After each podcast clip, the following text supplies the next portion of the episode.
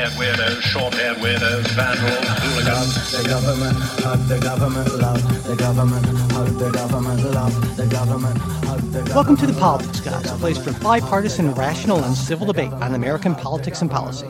I'm Michael Baranowski, professor of political science at Northern Kentucky University. I'm joined today by my conservative counterpart, Cleveland area attorney and defender of freedom, Jay Carson. Hey, uh, good afternoon, Mike. Yeah, that's right. We're doing this on a Friday afternoon after he's a, a long time off. I think it's been a month now since you and I have done the show, so I, I'm looking forward to getting at it. I've been feeling like a neglected grandchild, Mike. It's it's uh, good to Yeah, good to have you back. It's it's good to be back in the United States. I've, I've, I'm sure most listeners would know I've been for the last three weeks in in Italy and then France, where my wife and I are are planning on. We think we might be moving uh, sometime in 2024, depending on how various things uh, uh, work out or or don't, that sort of thing. So so yeah, we we learned a lot. It was definitely a working trip. Uh, I'm kind of still recovering from the jet lag. That that combined with uh, a thunderstorm all last night, and one of our dogs who was deathly afraid of them being up and down on the bed looking for some sort of comfort has me. Uh, I'm kind of running on fumes here, but I think I have more than enough adrenaline at the prospect of getting to do the show again with you to get me through until I collapse like sort of like the Blues Brothers car at the end of the movie there. So we'll we'll see how I could do. But anyway, so also I wanted to remember to let listeners know that we're hoping to do our next uh, supporter choice, supporter participation episode. We've done Jay and I. We've done a couple of those already. We're hoping we're able we'll be able to do that maybe August 11th or 12th, somewhere in through there. Uh, we're going to try to do it on an afternoon if we can arrange our schedules so that way folks who aren't in Eastern time and couldn't make the last two 9 a.m. Eastern things, they'll have a, another option there. So that's coming up in a few weeks. And as you probably know, that's one of those bonuses we offer to our Patreon supporters at a $10 a month or higher level. If you want to check that out, you know, patreon.com slash politics guys, or we always have the link in the show notes there. So anyway, all right. With that, we've got a lot to talk about. New Donald Trump charges. Yes, there are more. The Hunter Biden plea deal, uh, Biden's asylum policy being kicked by the courts, at least for now. Uh, all kinds of stuff about the heat and what the government's going to do about it. Uh, anything, UFOs, if the truth is out there, Harvard's legacy admit. I don't know what we're going to get to, but we're going to get to a bunch. But before we do that, Jay, I just uh, kind of on a brief note, I'm sure, like a lot of listeners, uh, you saw that really uncomfortable moment for uh, uh, Mitch McConnell when he was in front of the cameras there and, and froze. And clearly, there there there may be some issues. He suffered some falls and had a concussion this year and, and been out of commission. And I've been, I think, clear for a long time that I think in many ways Mitch McConnell is a worse person uh, than Donald Trump because Mitch McConnell knows full well what he's doing. And I believe that Mitch McConnell cares for nothing more than the pr- preservation and enhancement of Republican power by almost any means necessary. That aside, uh, just as a human being, seeing another human under those horrible, just mortifying circumstances, my heart went out to Mitch McConnell. And I wouldn't wish that on anyone, well, maybe Vladimir Putin aside. And I, I certainly hope that he uh, recovers to the uh, to the extent that he can, depending on what's going on. So I just wanted to put that Yeah. out there. No, that's sure. And that's, and that's awfully big of you, Mike. Uh, Well, you know, I, Yeah, am, I you am, know. I am an awfully big sort of person, but, but no, I mean, I think it's important. To, it's it's so easy, right, Right. to to demonize our political opponents and make them almost subhuman in some way, and and think of them in that way. But th- there is that common humanity we share, and when you see someone in, in a position like that, I, I would hope that at least to some extent our hearts would would go out to even our most implacable political opponents. So, uh, uh, hope you're feeling better, Mitch. All right. So on Thursday, prosecutors in the Mar-a-Lago documents case updated their indictment, uh, alleging that Donald Trump asked the staffer to delete surveillance camera footage in an attempt to obstruct that investigation into his unauthorized possession of classified documents. And in addition, prosecutors added a third defendant, Mar-a-Lago property manager Carlos De Oliveira, who they allege conspired with Trump and Trump's valet, uh, Nauta, in the effort to conceal camera footage from federal investigators looking into the classified documents case. Now, according to uh, Michael Cohen, Trump's former you know, fixer guy, right? Donald Trump likes to do business sort of like a mob boss, right? He uses code and works through cutouts and never actually says clear things like delete that surveillance footage, you know. Um, so, for instance, in this particular case, it's alleged that De Oliveira told another Mar-a-Lago employee to delete the footage on the server because the boss wanted it done. Um, now, it's possible that the inclusion of now a third defendant could further delay the trial, which uh, Judge Aileen Cannon has scheduled to begin in May. That's a lot later than prosecutors wanted. They wanted it to happen starting in December, but it's also sooner than Trump's attorneys wanted because they've contended that Trump can't really get a fair trial before the 2024 presidential election. And of course, all this is separate from the indictment that's expected to come out of uh, special counsel Jack Smith's investigation into Trump's attempts to overturn the results of the 2020 presidential election. And uh, on that, uh, it was Thursday on the Truth Social, Trump wrote, My attorneys had a productive meeting with the DOJ this morning, explaining in detail that I did nothing wrong, was advised by many lawyers, and that an indictment of me would only further destroy our country further destroy. Okay, anyway, um, no indication of notice was given during the meeting. Do not trust the fake news on anything. Uh, so, Jay, I got to say before I, I, get your take on this, I think it's at this point getting kind of difficult to keep track of all the charges and pending indictments against Trump. But as far as I, eh, as far as I have it, if I'm following along correctly, and I think I am. In addition to this and the other indictment from Smith that we're expecting to come out soon, there's the New York case involving those hush money payments to Stormy Daniels. The trial there is set to begin on March 25th of next year. And there's also the state of Georgia investigation into Trump's efforts to uh, reverse the result in that state in 2020. And it's expected that charges in that investigation may end up coming sometime in August. And for now, I think that gets us up to date on Donald Trump's legal jeopardy. So I'll let you jump in wherever you want on that. Well, I think there was the there was there's also um, although this ship may have sailed the the criminal the, the tax uh, uh, fraud in New York. Right now, I think yeah, the, the tax um, fraud I think is involves the, the hush money payments because yeah. that was that weird legal theory, right, where it was somehow a felony. Went yeah, yeah. No, no, no. The on the the um the not reporting the taxes correctly on the um uh, Trump property stuff. Okay, was that a separate thing? Yeah, like I said, it's hard to keep track was, at yeah. this point. So. Yeah. His lawyers yeah. are well, not that Donald Trump is famous, of course, for not paying uh, people, but assuming Donald Trump does pay his attorneys, they are they're certainly going to be well paid by the end of this. So, uh, but but on that specific thing that we that I focused on in the open, what do you make of you know this uh, uh, this indictment or this uh, updated I forget the word indictment and adding another defendant and does this really materially change things in any significant way as far as, as you can tell at this point? I, I think this this does um, uh, it, it does to some extent, and and the reason is the obstruction of justice piece um, strikes me as um, one. There's there's a little bit of a um, and again, we don't know this is true, right? It was you know presumed to be innocent at this point. These are just allegations. Um, but if if they are true, uh, what it, it shows is an indicia of, uh, um, uh, you know, what Trump understood to, to, be doing was was illegal, right? Right. Okay. Um, yeah. You don't obstruct justice uh, if if you know you think your conduct is completely legal. Um, the other piece of it is you mean so like so be, like you, you wouldn't say like I did nothing wrong but destroy the tape. Yeah, exactly. Yeah, yeah. good point. Yeah, it's a good point. Yeah. Um, so you know, I think that's that's and I think people get the idea of, um, look, I, I, you you can you can make, um, and I don't want to say it's a a uh, separation of powers argument because it really isn't right? About the, you know, whether Trump could classify them or he could you know think about or declassifying the documents or whatever.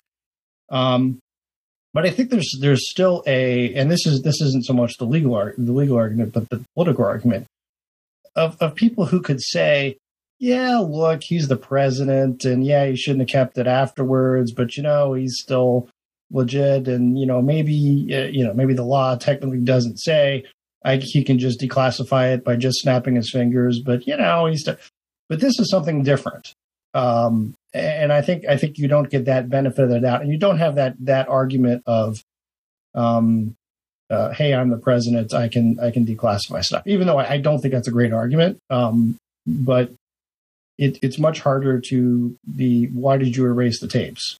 Right. Um, and, and, you add that you add that, that with that him yeah. saying after he was no longer president, saying to someone allegedly yeah, on exactly. tape that, hey, it's classified, but I, I kept it anyway. It. Yeah. You know, yeah. So that's yeah. Yeah.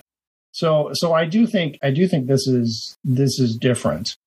Um and and it goes it goes again not to um again th- this strikes me as more um there, there's two classes in the law. There's there's what's called um, uh, malum in se and uh, malum prohibitum, Ooh, right? Uh, so yeah, the, the the in se, of course, is it's something that is bad and evil in and of itself. Um, the other is just kind of prohibited, and and the keeping the documents see, strikes me as well. Look, this is just a rule, and sure, it's a a, a good rule, but um, you could also have a rule that would say former presidents can't keep doc- documents, right? There's nothing inherently immoral, right? In a in saying a former president could still have access to classified documents. Um, but there is something that it, strikes people, I think, is inherently immoral in the we're going to, you know, destroy or falsify evidence. Yeah. Um, and I think that's that's why where it sort of hits home a little bit. And again, it, it sort of um, it indicates a, a an attempt to cover up as opposed to um, you know, again, what his defense was before, sort of a, a good faith belief that he's allowed to, to access those documents. Um, so no, I think that is this is a these are all bad facts for Trump. Um, I think it gets it gets more difficult um, for for folks who are on the fence to to support him through this. I mean, again, you can and and and let me let me be clear. I I've gone on the record saying I think the New York uh, case is nonsense. Um, uh, that should shouldn't have been brought. I think the Georgia case is reaching. Um, the Jack Smith uh, remains to be seen. I I am um, I am not convinced that uh, that you know what what I, again. I, I don't think that I'm I'm not crazy about the Jack Smith case, but this one uh, um, I mean, I mean the January 6th uh, Jack Smith. Uh, but this, well, I, I mean, barring st- yeah, pointing out that neither of us have, have seen there haven't been indictments yeah. yet, and so, but your your presumption based on what publicly available information is that it's going to be a reach, right? Knowing knowing that, yeah, what what Trump said at speeches and rallies. Uh, was it intemperate? Was it dumb? Uh, yeah. Was it inciting people to um, uh, to to insurrection? Uh, I don't think it it reaches that that level. So, but you know, it, it seems to me that obstruction of justice is obstruction yeah. of justice, and this certainly does tick the boxes for for that uh, that offense. It, it, seems to me that it, it, doesn't really well. It doesn't really matter for the Republican primary. I mean, you, if we take a look at the polling, and DeSantis seems to be cratering. Right, he's making all kind of changes to his campaign, and it just yeah. things are going poorly. And Donald Trump is so far ahead of the rest of the field at this point. I, I, I find it not inconceivable but I find it unlikely that a man who many Republican voters see as the incumbent president still won't end up almost cruising to renomination. And that trial is going to be in May, and that's going to be after mo- probably after the Republican primary is pretty much decided, even though it's going to be before the the convention in July, right? But I, I, I don't see this hurting him at all in that. Now, I, I think your point is about the undecided kind of voters that, yeah, maybe yeah, that makes him general. less, yeah, less electable in the general, but most of that's baked in too. But then again, it doesn't take a whole lot of votes either way to, to change the, change the outcome in some of these states. You know, just ask Hillary Clinton, right? Yeah. So I, I'm, I am still going to, to be a little bit, uh, um, I don't know what, what the word is. Um, I don't want to say disagreeable. It's not disagreeable. Um, sometimes it's harder when I do the shows. Sometimes I'm better doing the shows Friday, and sometimes I'm not. Um, contrarian, perhaps. There you go. Okay, that's, yeah. that's the, the, that's the word I was looking for. Um, in that, yes, uh, Trump leads the polls, uh, leads them by a lot, uh, as he would say, um, but nobody's voted yet. So, uh, and, and there was a long time until people vote. So I'm I'm still I'm I'm still don't know that that lead holds up. And you can look at historically uh, other folks who were front runners who had you know significant leads at this point in time, uh, and then fell apart. Sure, Um, a- absolutely. Fell, Anything fell apart happen. with much less baggage than Trump. Now, now again, the, the idea with Trump is, of course, that the people who are, are for him have already factored that in uh, in that baggage. Um, but there's still there's always so much more, and and I I I do think if you know whether it's DeSantis or whether it's someone else who can say, listen, I can give you the the Trump uh, policies, but without the the unnecessary um, drama. Um, But it seems that might be a sound. Well, but it seems to it reminds me of kind of like a, a Scott Walker before that, or after that, around that time, Jeb Bush sort of thing, where hey, no matter how much the establishment like, might like somebody, right? It's great to do well with them, but in the end, if you can't, if if you're not an effective campaigner, if you can't reach the people, then it's just not going to happen for you, right? And and I think clearly it's Trump then DeSantis distantly away, and then just a bunch of, you know, I don't know, probably more than seven dwarves, but whatever. I mean, nobody who's even popped up anywhere. So even though I, I will agree with you that it's far too early to, you know, uh, core, to, to give Trump the title, right? That boy, it would take an awful lot from DeSantis or anyone else to knock him and off. I, and I. I would also I would also add to that analysis. Um, I mean, you're you're you're correct there in that the the um, historical precedents I'm looking at, right, uh, did not involve a former president running again. right. That changes things a lot potentially. I mean, it's not you know again this is this is almost a a situation of like an incumbent, Yeah. sort of sort of running for in a, for in a primary. Yeah. And like I Um, said, I, I was not joking in saying that for an awful lot of Republican voters, they see Donald Trump as the rightly elected president in 2020. And so he isn't affecting their minds, the incumbent president. Yeah, yeah. Do you think there's any possibility of uh, any sort of a pre pre-trial deal here, or does this just get fought off to the bitter end? Um, oh, oh, you mean in the uh, Now uh, the actual we'll case? talk- yeah, Oh, no. I think it. I think it gets. I think it gets fought out to the end. Yeah, I, I don't see any advantage to Trump in making any sort of a deal either. But uh, maybe because Trump Trump actually sees this as as an advantage. Yeah. uh, and to some extent it is to say, look how they're persecuting me. Um, Well, you know, the reason I brought this up, of course, is I have pretrial deals on my on my mind lately, right? Which Well, maybe yeah. is a good uh, segue into our uh, the next thing we want to talk about. If you want to lead us into it. so yeah, our our yeah our next uh, next story is um, um, under the the headline of "Wow, that didn't go uh, as planned." um, the Hunter uh, Biden plea deal uh, imploded, is the word I've seen a lot of lately. Uh, on Thursday, after uh, Judge uh, Noreika um, indicated that she didn't believe that the, the deal had been flushed out yet, she was not ready to rule on it. Biden ended up entering a not guilty plea.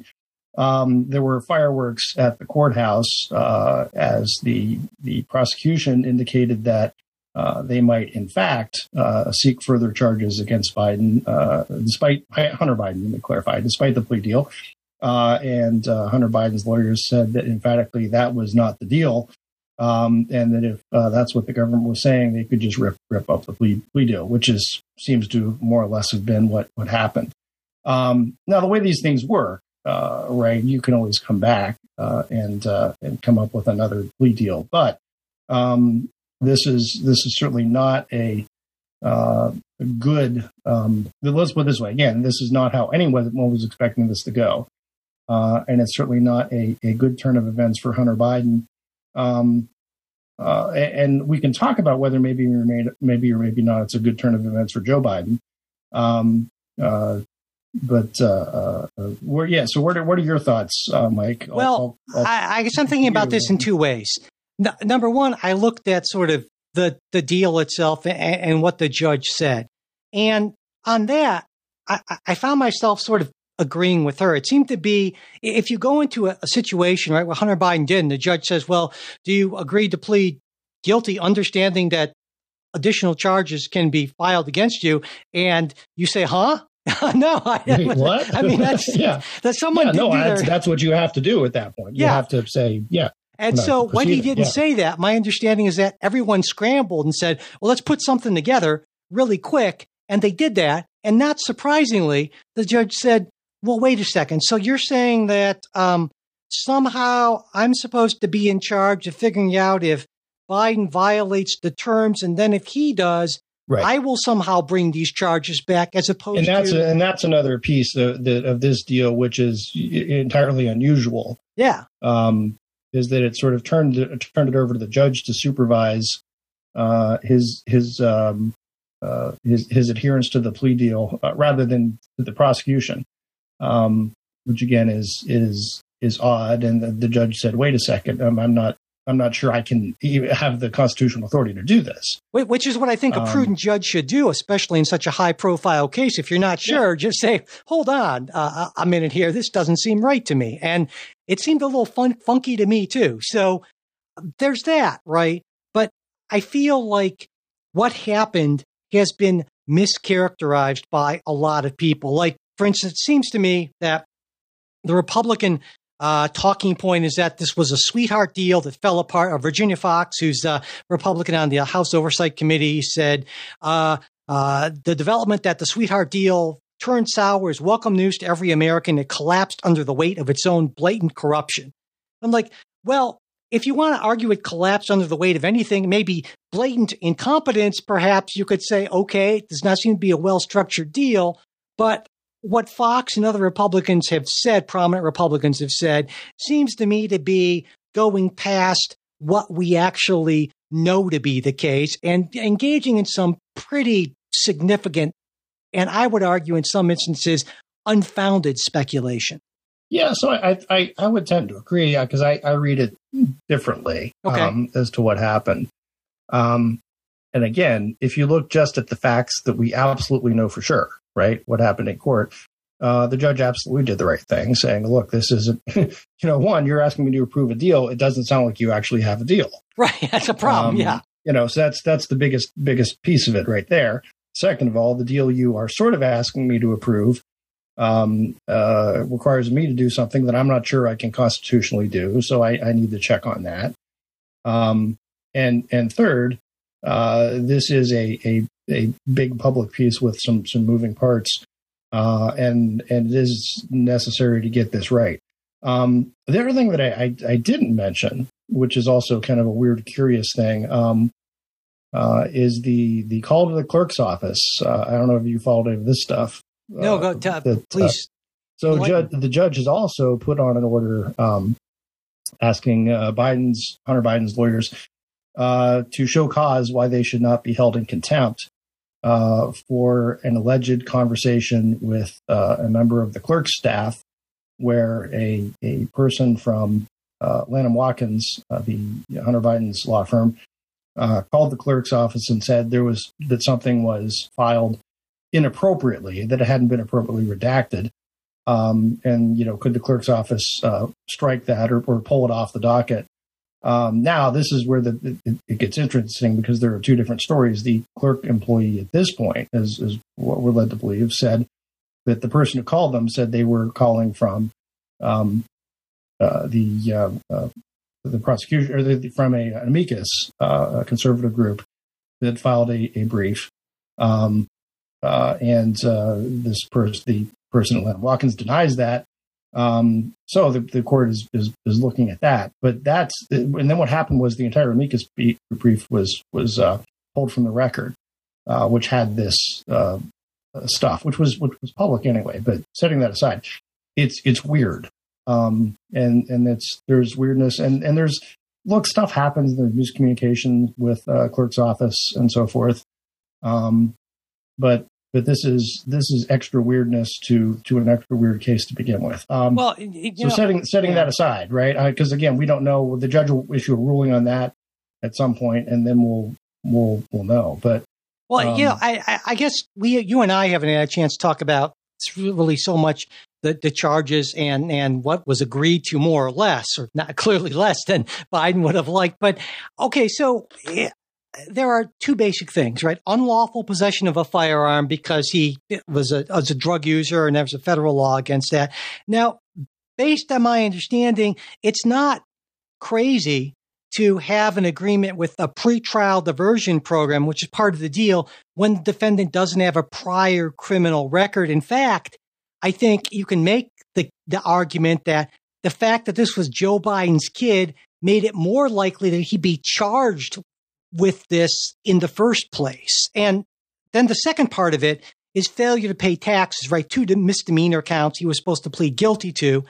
Now, often in these failure to pay taxes cases, they don't even, charges aren't even brought. Now, when they are, I, uh, my understanding is they're more likely to be felony charges if you're going to bother to bring them in the first case, first place. Right. Because most people, yeah, yeah. exactly. So yeah. this feels it's a again, misdemeanor thing. It's just yeah, yeah. This feels like a compromise, and so I think, I, I think not only is this not a sweetheart deal, but you can make a reasonably strong argument that he was actually treated more harshly by uh, prosecutors because the microscope was on him and because he was Joe Biden's kid, whereas just some random rich guy, rich connected guy who wasn't related to the president of the United States probably wouldn't have had any charges filed against him at all.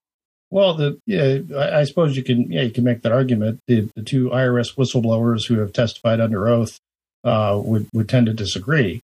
Um, uh, I, I think the bigger issue on the tax thing, the gun thing, I, I, I agree with you on. Um, uh, the the tax thing, I think the bigger issue is did the IRS slow walk all of the tax stuff, IRS slash uh, Justice Department, uh, slow walk all of that uh, so that the statute of limitations had run on the more serious tax offenses. Um, and that's those are you know questions that they're looking at. So to me, that's if there's if you want to say the corruption sweetheart here, that's that's where it is. Um, uh, let me say on that, on, Jay, on the gun thing, that's that is sort of small potatoes. So on the tax thing, I would say there there are maybe two elements of this. If if federal uh, prosecutor, if the IRS, if, if folks in the administration did this because they thought it would somehow curry favor or they were concerned about repercussions if they were too aggressive that's that's one thing it's something yeah. else and far more serious if there were people from inside the inner circle of Biden administration who reached out and made comments, threats, however you want to, warnings, if you will. That's a whole different yeah. level. Now, I know there's a House committee that's looking at, right, the, the Biden family crime family committee or whatever, looking yes. into all of this stuff. Uh, and as far as I can tell so far, there's no indication that there's any direct involvement from the White House. But I certainly could understand if I'm some mid level government employee and I know that the president's kid is being up on potentially up on charges. I could see where if I were concerned about my job and maybe didn't have the sterling integrity that, of course, I possess, where I might say, yes. gee, I don't know, maybe I should go a little slower on this, even if no one said anything to me. So this strikes me well, as. go ahead. Their, their testimony, to some extent, is that they wanted to pursue other other things. Hey, can we go interview, uh, conduct this interview? When they were told no. Hey, can we do, um, uh, uh, you know, follow up with with this witness? Right. No, um, and that sort of thing. And that's that's the question that again, that's what they've testified to, and that's what the hearings are looking at. Uh, and the question then also goes to um, uh, U.S. Attorney Weiss, um, uh, the U.S. Attorney for Delaware, uh, who is you know the guy bringing the charges essentially. Uh, whether he had free reign or not, you have uh, witnesses who said that uh, he said um, that you know decisions were make, being made above above his head. Um, now he is he has been called to, to testify before Congress, um, and he is not at this at this point. Uh, which which gets me to if I'm really being sinister, Mike, um, Go for it. The government's the government's uh, insistence that oh, additional charges may still uh, be be brought. Um, that uh, essentially helps get Weiss off the hook because he can then say, "Well, the investigation's ongoing. I can't testify." Um, whereas if this does conclude the investigation and everything is done, uh, wrapped up with a bow, and it's all over, then there's no reason that Weiss couldn't testify. Well, you um, know, yeah, I to kind of be contrarian to that. I when when it comes to these sort of massive plots and organized things, I, I tend well, to think a massive plot. Well, you're right. Plot. It's a medium plot, right? But I, yeah. I, I tend to I tend to go with the simplest explanation of kind of human nature. And so if you're the prosecutor, maybe you just say or imply something like that to give yourself coverage. Well, it's out of my hands. There are people upstairs. Tell them, and maybe they are, maybe they aren't. Right. And this all, uh, I hate this conspiracy. That's fine. But if, stuff, if right? he, but, if, I mean, the question is, did he say it or did he, didn't he say yeah, it? Yeah. Right. And this was was yeah, he being truthful that's, saying no? yeah, question worth worth asking. Yeah. yeah. The other the other piece that, that strikes me is is just weird about this is the the, the law firm that's representing Hunter Biden. Um, they are uh, uh, they're uh, they're no slouches, right? Um, this is one of the premier law firms in the country, uh, and they tend to specialize in a lot of uh, democratic causes. Um, and with a very important client. Uh, and it's it's sort of inconceivable uh, to me that they would uh, go to court, show up at the morning of the hearing, um, if they did not have actual real assurances that this would end all the charges uh, against their client. Yeah, that seems really weird. I mean, that's right? that's yeah. that, that's like the actual that's the first question if I'm the client, right? uh, and a client who has an important dad um, would ask is if I plead to this, does this mean it's all over? And and um, you know, I, I, can't imagine them proceeding as far as they had uh, if the government had not actually made made those assurances to them. Um, so I'm, I yeah, that that to me is sort of sort of, and again, this wasn't. Uh, um, this plea deal wasn't just kind of thrown together over a cup of coffee. I mean, these were sort of intense yeah, yeah. negotiations over a period of months uh, between the United States Justice Department and, and one of the country's highest powered uh, law firms. Um, it, to me, it, it's it's uh, it's unbelievable that, that that sort of detail just kind of slips through the cracks. Um, and which, it's not right. Which, this again, is this. I'm not, trying, I'm not trying to be conspiratorial. No, no, this is different. Yeah. I, you know, I should yeah. point out that I think if you look at if you looked at any prosecution of a powerful and connected person under this kind of a microscope, you would find all sorts of weird stuff. But you're right. There's a distinction between like the weird clerk thing that you're talking about, which is kind of maybe a peripheral sort peripheral sort of thing, as opposed to failing to nail down the key element in the, why someone yes, would the actually, essential material exactly of, of, exactly yeah. and so something it's, it's, like having it's like in a civil settlement agreement saying okay if i if i settle this uh, if i pay you this then that ends our lawsuit yes except i might sue you again yeah exactly right? yeah, it's kind of a fundamental big, piece is yeah. releasing all the claims yeah there's um, there's no way if the two options are either like you said that these highly trained incredibly intelligent people who knew they were under a microscope either were somehow making thou- getting paid thousands of dollars an hour. Yeah, were somehow inexplicably uh, uh, incompetent, or someone's not telling the whole truth.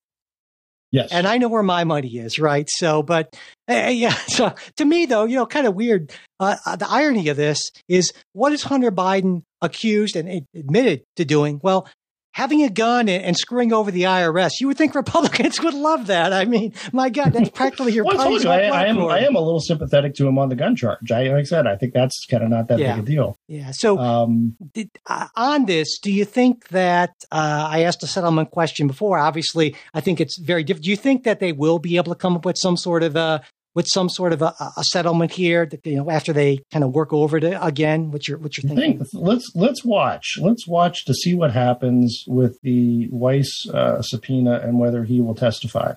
Um, and i think you may get start getting the answer there if, if i'm right right? I mean I could, I could, be wrong and i could just be completely conspiratorial. I i haven't been able to talk to you for like three weeks so i you know i my mind kind of wanders into the, the fever swamps of the there right. you go um, you know, but uh, uh, without without you bringing me back. But but no, I, I think there's there's a concern there. Um, and the other okay, the other thing, this is going back to not conspiracy, conspiracy theories, but everyone knew, of course, when this deal was announced. If you're if you're President Biden, if you are Democratic politicians, if you are uh, Team Hunter, that uh, this deal would be heavily criticized no matter what it did, right? If if if the deal was Hunter is going to spend five years in jail, Republicans would have criticized it as a sweetheart deal, right? I mean that's that's the, the political fact.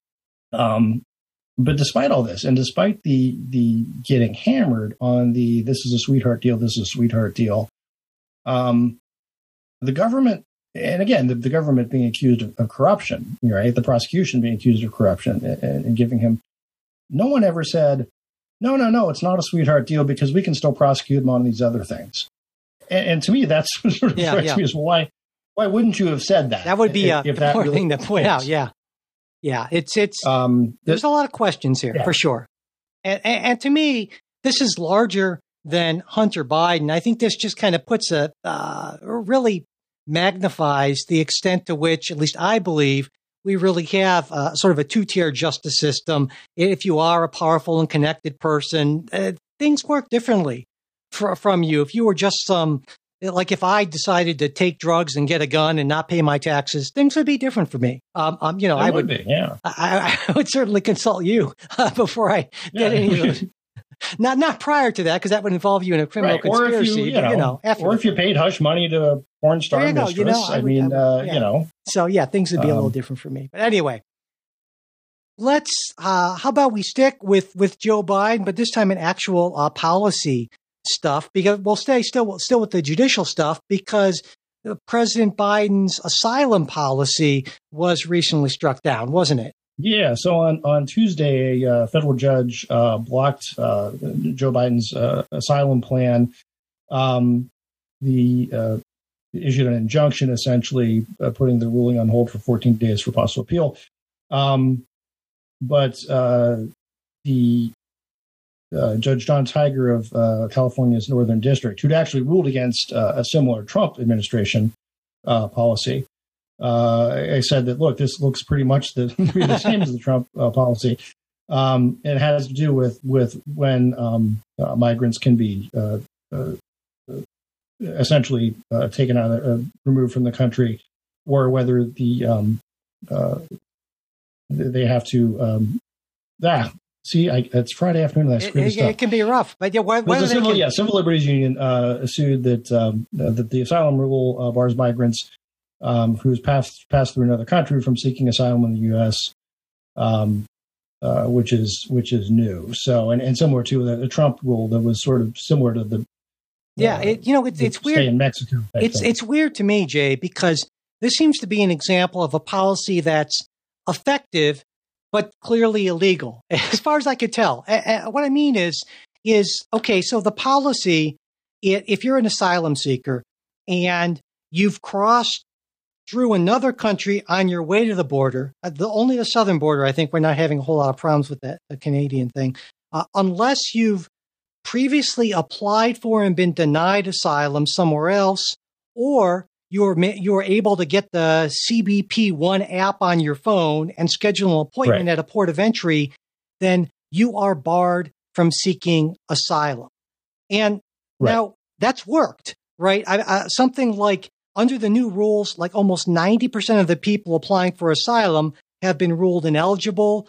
Uh, and this is a big change from like pre. Well, they've been, they've been, to be, to be clear, they've been ineligible to apply for asylum. Right, right, right. They've been, and if you can't, not, you not can't simply, get it not you can't simply apply. They've yeah. applied for asylum and not got exactly, which is even yeah. easier, right? Which yeah. that was after Title 42, which was basically doing the same sort of thing, but then the public health emergency ends, and, and so here's the weird thing. So it's been successful, right? The, the, the rates of even allowing people to apply way down. So from a policy perspective, at least if you want to keep people, that many people from applying, from overloading the system, it's worked. But the problem here is I actually did something that apparently the Biden administration decided not to do. Is I actually looked, looked, at you looked at the statute. Ah, damn it! You know what was I thinking?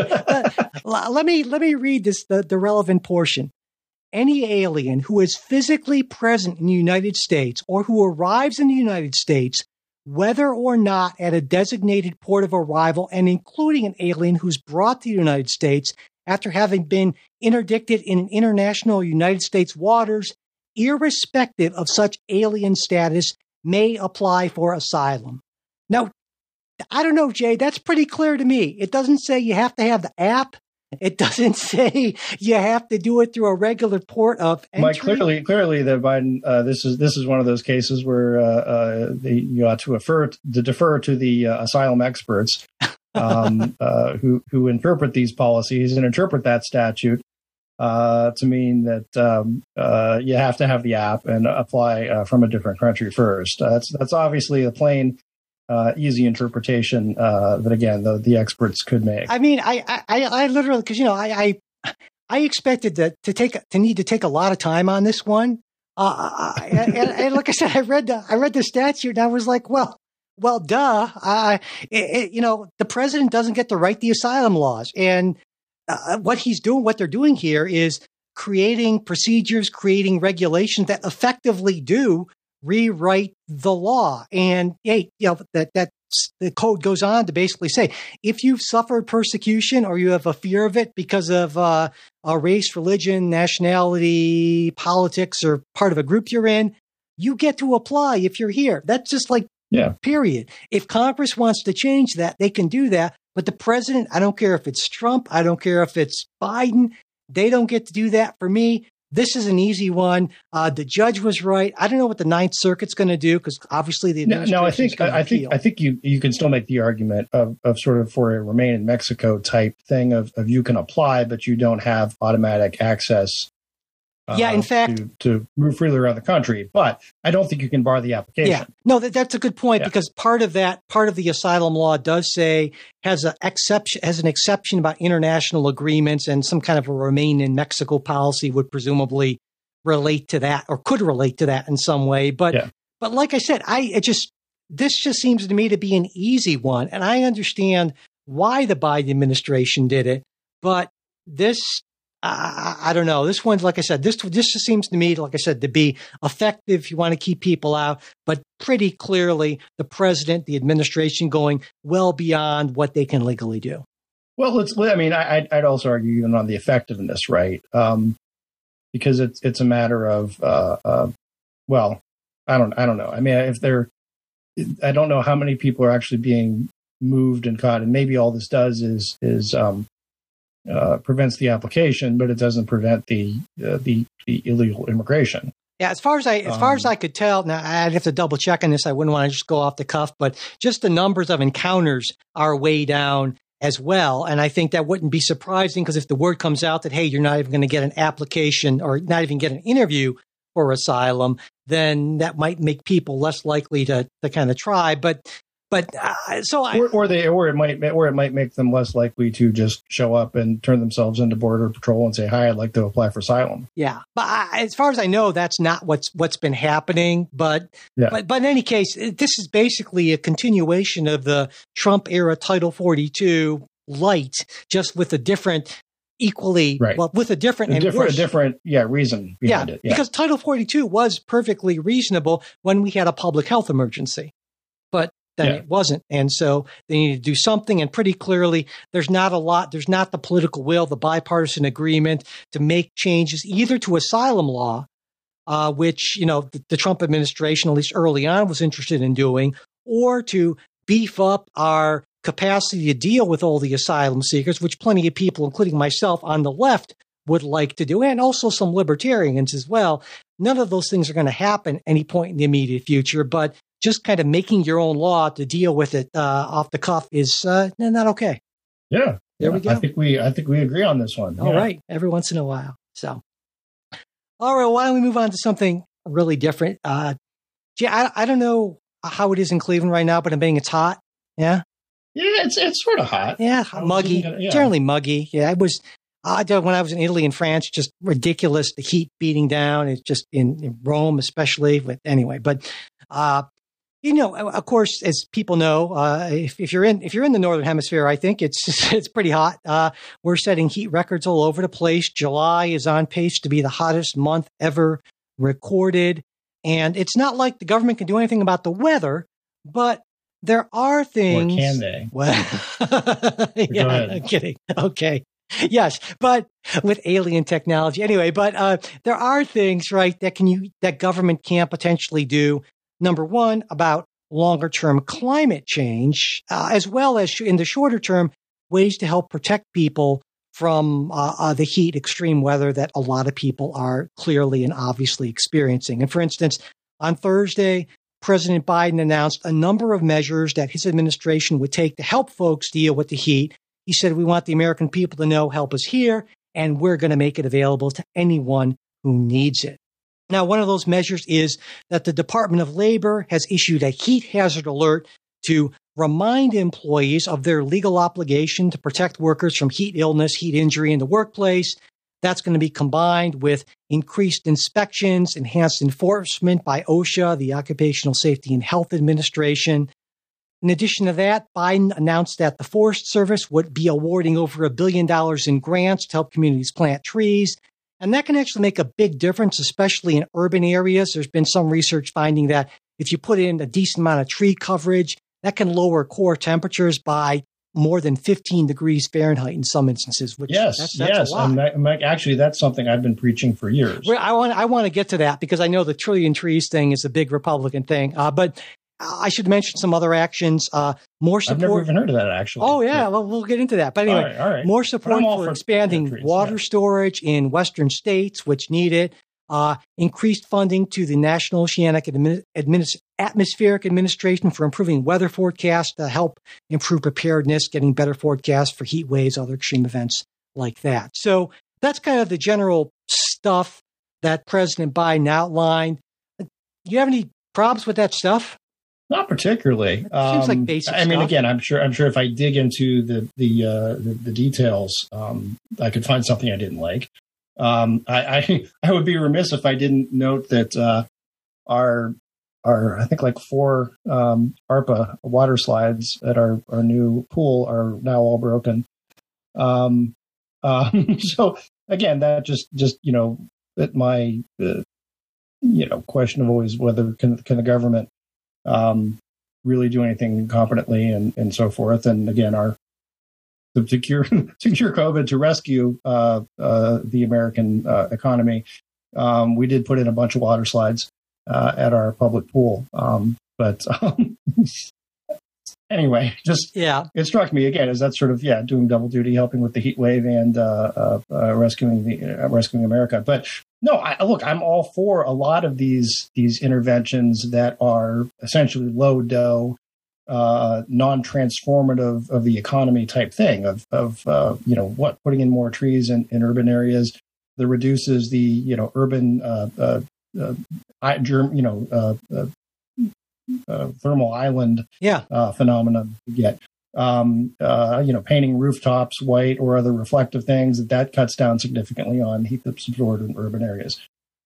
Um, there are, I, I, so yeah, generally, I'm I'm all for that sort of stuff uh, uh, because it strikes me that uh, you know our ability to control, uh, rein in whatever you want to say, climate change, um, is is always necessarily limited.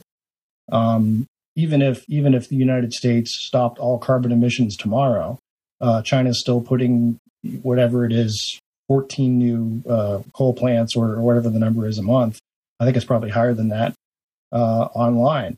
Um, so I think I think we're better off. The button, the money's better spent looking at these uh, remediation efforts. Uh, and and this is going to sound sort of silly, but you know, to treat the the symptom, as it were, uh, as opposed to the disease. Um, but uh, and again, I'm I'm you know I'm always like I said I'm I'm not a a climate denier uh, by by any means, but I'm I'm skeptic skeptical of individual uh, you know findings that that come out every now and again, particularly the ones that that indicate the world's ending. So So if I understand your position on this more generally, it's that you you believe that there is good evidence that human uh, th- that humans have contributed in a significant way to climate change, but you believe that many of the uh, reports on it are worst case scenario alarmist, and that you have perhaps not perhaps you have considerably more faith than I do in the ability of markets and technology to deal with these things before they reach any sort of a tipping point. yes, Yeah. That's kind of what I thought, Yeah. and that that's kind of where that's Yeah. kind of where or, we, or, or if even if we even if we reach a tipping point, I have better faith in markets uh, uh, to to deal with these things than I do the government. Um, and, and in either either event, I think that you know typically uh, the the, the idea of well, we just need to have the government control more of the economy. Um, I, I don't know that that that helps the problem. So, but but yeah, I mentioned the trillion trees thing. In fact, uh, I think what's uh, a couple months ago, or maybe last month, I guess I'm time's blurring for me. Uh, uh, Speaker McCarthy mentioned the trillion trees thing, and and now. Uh, you know, there's there's research, obviously pretty good research, saying that yeah, that that's certainly a good thing for capturing carbon and lowering temperatures and that sort of thing.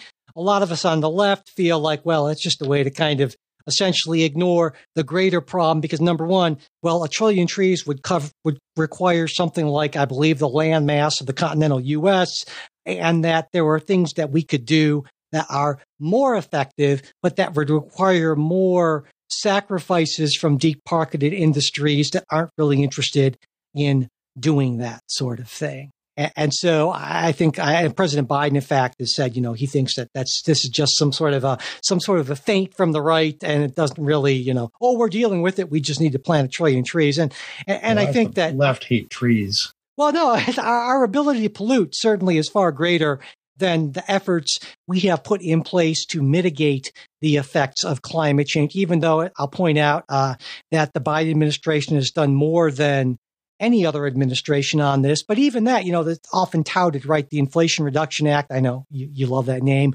Right, uh, right. The, the largest piece of climate legislation in U.S. history, but even that, 370 billion over 10 years. That's over the over 10 years thing is the important thing. That's not really a ton considering the scope of the problem. And again, I'm coming at this but from no a, trees. Well, no, trees are trees are part of that. He mentioned the trees in there. All right. The Forest Service is awarding over a billion dollars in grants for trees. So yeah, you can plant okay. a lot of trees for a billion dollars. I would expect. Maybe I not a trillion, but still a lot. No, yeah, yeah, probably not. A, probably not a trillion. But I guess my point is that I come at this from a very different perspective. And I, I guess I, we agree that human caused climate change is a real thing. I differ from you somewhat in that I think you believe that the reports are more alarmist and worst case than I believe. Uh, and then we differ a lot in I am less confident in the ability of future society, whatever it's 10, 20 years, to deal with uh, a potential tipping point when you have things like uh, currents changing, glaciers melting. There are certain things I have come to understand or believe that once they're gone, they will be so far beyond our ability to get back. And you are just, I think, almost crazily optimistic on that. Well, that could be. I hope you're right. I mean, that would be that would be nice. But I, uh, you know, we'll we'll, we'll find. Has, has this has this season of record heat changed any the way you feel about any of this stuff, or not really so much? Not not particularly. Uh, and and I'll I'll tell you why. Because again, I look, I I've, I've said I accept that you know climate change is real, and and we can uh, you can say it's hotter than it, it has been before. Um, when I start to when I start to get extra skeptical, right? Um, are these these claims? Uh, there was someone saying, "Well, this is you know the hottest summer it's been in 125,000 years or so." Um, and that, that strikes me as well, do we really, one, we don't really have the records from 125,000 years ago. And I understand we can do things like with ice cores and so forth, and you can drill down and you can find and you can extrapolate information, right, from, from uh, uh, ice cores, fossil records, all that sort of stuff. Um, but we, we, you know, when we're talking about tenths of degrees, and we're also talking about global temperatures, does that really tell us what's going on globally? Um, I'm not always sure that it does. Um, uh, secondly, I'm also skeptical, uh, and not of, of the science, but of scientists. Uh, look, there is the the the I I, mean, I could I could point to there was a, a piece recently on um, this is all coming out of the you know the various COVID uh, cases and and um, some of the scientists who wrote a journal article saying, no, there's no way this virus could have been man made um, or could have escaped from a lab. Um, there's email correspondence going back and forth between them saying, well, yeah, it really could be. Um, but you know what? This is this is what uh, we need to say right now, and we don't want the their words uh, shit show uh, blaming the uh, the Chinese for this. So here's what we'll say. Um, so I'm I'm skeptical that you know I, again I would I would put it in, in this phrase that um, all humans lie and all scientists are human. Um, so yeah, and the, the beauty of science, right? The the thing that that why science has been the driver of of Western civilization um, is that it can get around that uh, by saying, okay, then if you don't believe these guys, do the experiment yourself. Right. Um, and and that that is sort of the the way to truth, the way to get around the the fact that all humans lie is well, okay, maybe they do, uh, but if you have a whole bunch of different people and they all try this and they all come up with the same results, then you know. Um, so so yeah, and again, that's I don't know. So so, so and also again, I, I'm I'm skeptical of global temperatures and how we measure those. It's been it's been unseasonably cool in Cleveland uh, this year. Um, this is like uh, you know probably one of the first days it's it's uh, been over 90 and it's at the end of july. That's that's unusual. Um, so again yet, i'm not saying yet, i'm not i'm not disagreeing that it's it's crazy hot other places. Um, and, and, and I think, you know, there's distinction. My understanding of when they're talking about warmest uh, ever recorded means ever recorded, not before recording technology for temperature. Well, no, no, but there were there there have been some statements. Yeah, I heard just this morning of, of people saying. Well, I think it depends um, because I, again, know, in the hundreds of thousands of year, you know.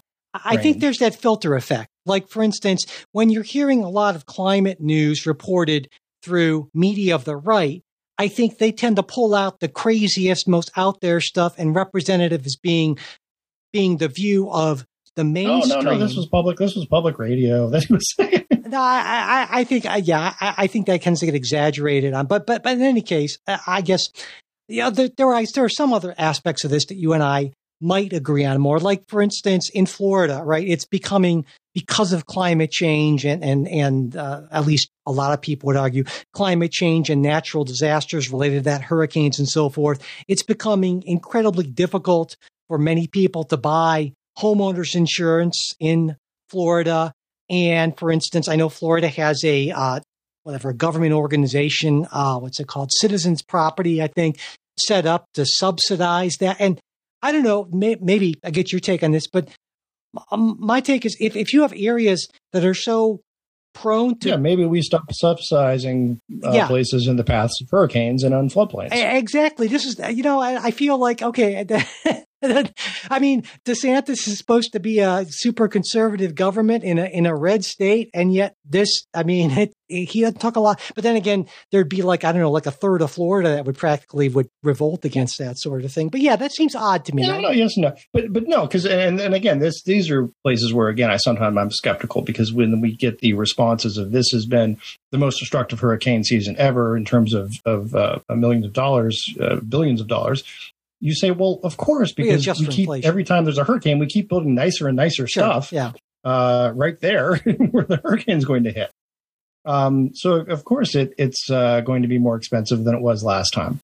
Um, so that's that's my yeah my my skepticism and also things about you know when the you know the largest hurricane season you know we've well I don't know what was the hurricane season in the Caribbean like in in 1450 well, nobody knows, right? Um, uh, what are you know if you if you consider that right that um, we weren't always keeping track of all these things in, until really the last 150 200 years um, that changes and and you know our our instruments uh, to keep track of those things were, were not as exact then um, the fact that definitions can change in terms of what's a hurricane what's not a hurricane what's you know uh, when does an El Nino start? When before you know when does uh, when there was there was a story this was recently that the El Nino this year was like the earliest uh, ever announced El Nino. Um, but of course, the, the the you know when you decide to make an announcement about the El Nino isn't a scientific fact. That's a that's a, a human function. Yeah, but um, but I think so. Those are those are my those are my reasons for for skepticism. Uh, but, I think um, and again, I'm not saying I'm denying, but I, I think people I'm, I'm sure of it, that a number of listeners that have gotten to this point might might be thinking, well, okay, Jay, maybe you're right on all of those particulars, even if they concede that you're right in those particulars. They would argue that in a way it provides aid and comfort, it provides cover for people to take that bill of particulars and expand that into a reason for why we can just ignore all of the findings of climate science because if they lied about that, they're probably lying about everything in the service of the liberal institutions that want to destroy our way of life and so forth. And so what you're actually doing is hastening our destruction by giving people good reason to This very afternoon, hastening our destruction. hastening our destruction. There you go. I, I, I'm Um, sure you're well, I, I, I certainly, I certainly didn't mean to hasten anyone's destruction. well, you know, it um, happens sometimes. but, uh, hastened. look, I, I think if you are if you are on the right, or as I am, I think it, it does make it difficult. I would say I'd argue it the other way. Um, if you want buy-in um, from people on on the right, then um, the answers, you know, then then maybe the responses should should to to you know legitimate kind of questions um, should be like the kind of conversations we have um, but they shouldn't be shut up, right? It shouldn't be the uh, the like the East Anglia situation, right? Sure. Where people, this is where where where it was raised the same issue of, well, you know, we adjusted all the historical temperatures because of we couldn't, you know, the instrumentation wasn't that bad and so forth, and you know, someone said, okay, well, can we can we see the original numbers? And well, no, you can't. Well, why not? We destroyed them. What do you mean you you destroyed them? That doesn't sound terribly you know terribly scientific. Uh, and the idea was, well, no, of course we, we destroyed them because otherwise people might misuse them and, and try to uh, mislead people about the gravity of this uh, this crisis. And and that that to me is reason to to say, well, maybe I shouldn't believe you. Um, so Well, I, I think both sides are engaging. Elements on both sides are engaging in what you might call, uh, if we're going to uh, uh, make it sound all fancy, noble lies, right? To advance what they believe yeah. to be good that's causes. exactly what it is. But more, uh, th- not that there's any political opportunism involved in any of this. No, right? no, I'm, I'm, no, I'm, I know, I mean that in very much as as you do, and if maybe listens, listeners don't, uh, the the Platonic sense, Yeah, of, exactly. of, uh, noble lies that in, in Plato's Republic, he, he, uh, he well, he, Socrates, um, you know, makes the argument that yeah, obviously there can be noble lies where, um, because uh, you people are also stupid. Um, uh, we have to lie to tell you something, uh, to do something, because otherwise you'll you'll do something, uh, you'll drink the bleach or or whatever um, hence the uh, hence the the, the Fauci. Uh, well, you you don't need a mask, uh, uh, but then you do. Um, the noble lie being they, they wanted to preserve the masks for healthcare people. Um, you know, or or that being at least the, the follow up or the to the to the noble lie. Um, the same thing goes with the you know again a lot of this this uh, the COVID uh, censorship uh, type stuff of well we don't want a shit show with the Chinese so we'll, we will uh, agree that um, uh, we will we will not uh, say this is a lab leak and anyone who does uh, is a wacko tinfoil head conspiracist. Um, so anyway, I And- my and- my position, Mike, as a conservative, is is that we ought to reject the noble lie in favor of the idea that men are, uh, by their nature, rational, uh, and and that's uh, rationality is what gives us our, our basis for our self government. yeah, I. Which Plato wouldn't necessarily agree. Yeah, I, I, I hear you. Um, and Right. And, and Plato, yeah, Plato's position, to be clear, was like, look, a whole bunch of you are just idiots. Yeah. I'm with Plato, you know, um, not listeners, right? But, well, no, we've had this discussion before is that you are a lot more convinced of the reasonableness and rationality of people on average than I am. I think most people are, are well intentioned and want to do the right thing, but they're just for various reasons. Some of them just aren't too smart. Some of them, because of various factors, are just not able to to think uh, to, to reason at that level uh, for reasons that are not not their fault people's abilities and all kinds of things vary right i mean i can't dunk a basketball Yeah. you know and so but Yeah. but that doesn't mean i should be on the Cavs, right i mean so But, but the but I think the, the distinction, and I've, I've been thinking about this a lot. Maybe one day you and I should just have a big discussion about this because it is this is a fundamental oh yeah piece here. Yep. Um, is no, uh, and I've I've also you know made that that comparison too. That look, I can't uh, play basketball like LeBron James, um, but I can play basketball. You know what I mean? I can still I can still dribble a ball. I can still shoot, uh, and and it's sort of well enough to get by. Now, can I do that at the highest level? No. And and that I think that's what I would say. Look, some people are smarter than others. Um, some people have greater capacity for reason than others. but everybody's got sort of enough, you know, the sort of common sense reasoning ability, I think, to to get through life and to to participate in self government. Yeah, and that's where Um, that's where that's where we you're right. And we probably should find a way to structure a larger conversation on that because I I think I'm with the framers on this and the Tocqueville and, and, and others from back then thinking that well, there certainly are a lot of people who are capable of it, but we need to set up our institutions and our processes in such a way to protect us from the significant portion of people who for various reasons aren't able to rise to that and that's not i'm not trying to degrade people or think they're in any way lesser than but i, I just think ab- abilities differ and uh, that uh, that i think you can make an argument that in making government more democratic you can make it more harmful to the people you're trying to help. Oh no, no, I and I would I would tend to agree with you there, more democratic, but um, uh, I guess I guess my argument would be um, when the certain things, and again, we're getting pretty far afield. we sure are um, but it's you know what the, what the hell we're at the hour But, mark we um, can do what we want at this point yeah, right? yeah, but but but no, things like you know, what should the government censor speech because uh, or people not be allowed to say things, or as as Robert F. Kennedy uh, had proposed in the past, climate deniers be put in jail um, because they may give aid and comfort to to. no i uh, see what you're saying who- yeah yeah yeah that, who perpetuate Yeah. the discretion of society. Um, well, maybe, but I guess is the question of yeah, there are a lot of dumb people, but um, uh, isn't isn't the bigger problem? Can we trust people who are smart? well because you can have people who are, are very smart, but but also untrustworthy and and unevil.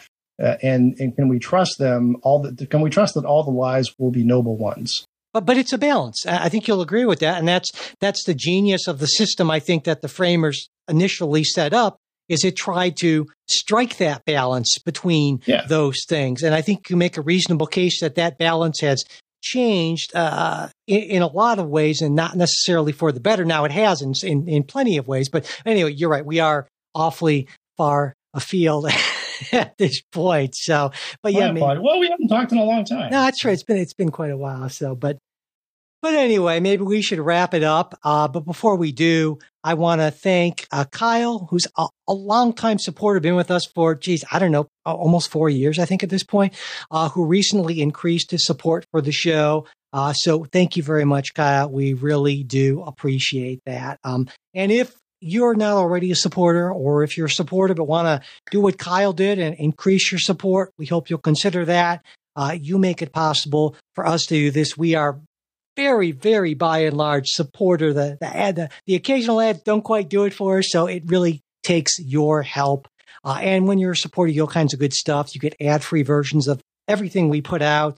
You get our expo- our supporter exclusive midweek show, the whole thing, not just the preview, a bunch of other stuff. Check it out, patreon.com slash politics guys. Uh, on Venmo, we're at politics guys. You can support us that way or through PayPal. All the links in the show notes, as well as at politicsguys.com slash support.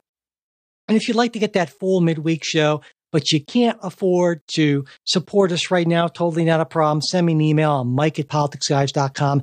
I will get that set up for you. And whether you're a supporter or not, it really does help if you spread the word to other folks.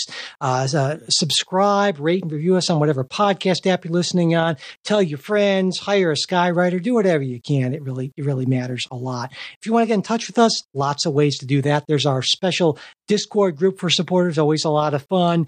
Email, mailpoliticsguys.com, Facebook and Twitter. Uh, and one, at one point, I'm sure we'll be on threads as well. Um, we'll- we'll see about that. Anyway, before we go, as always, a very special thanks to our fantastic executive producers, Bruce Johnson, Wilma Moreno, Andra Masker, Daniel Toe, Ryan Beasley, Don Oglesby, and Ivan English.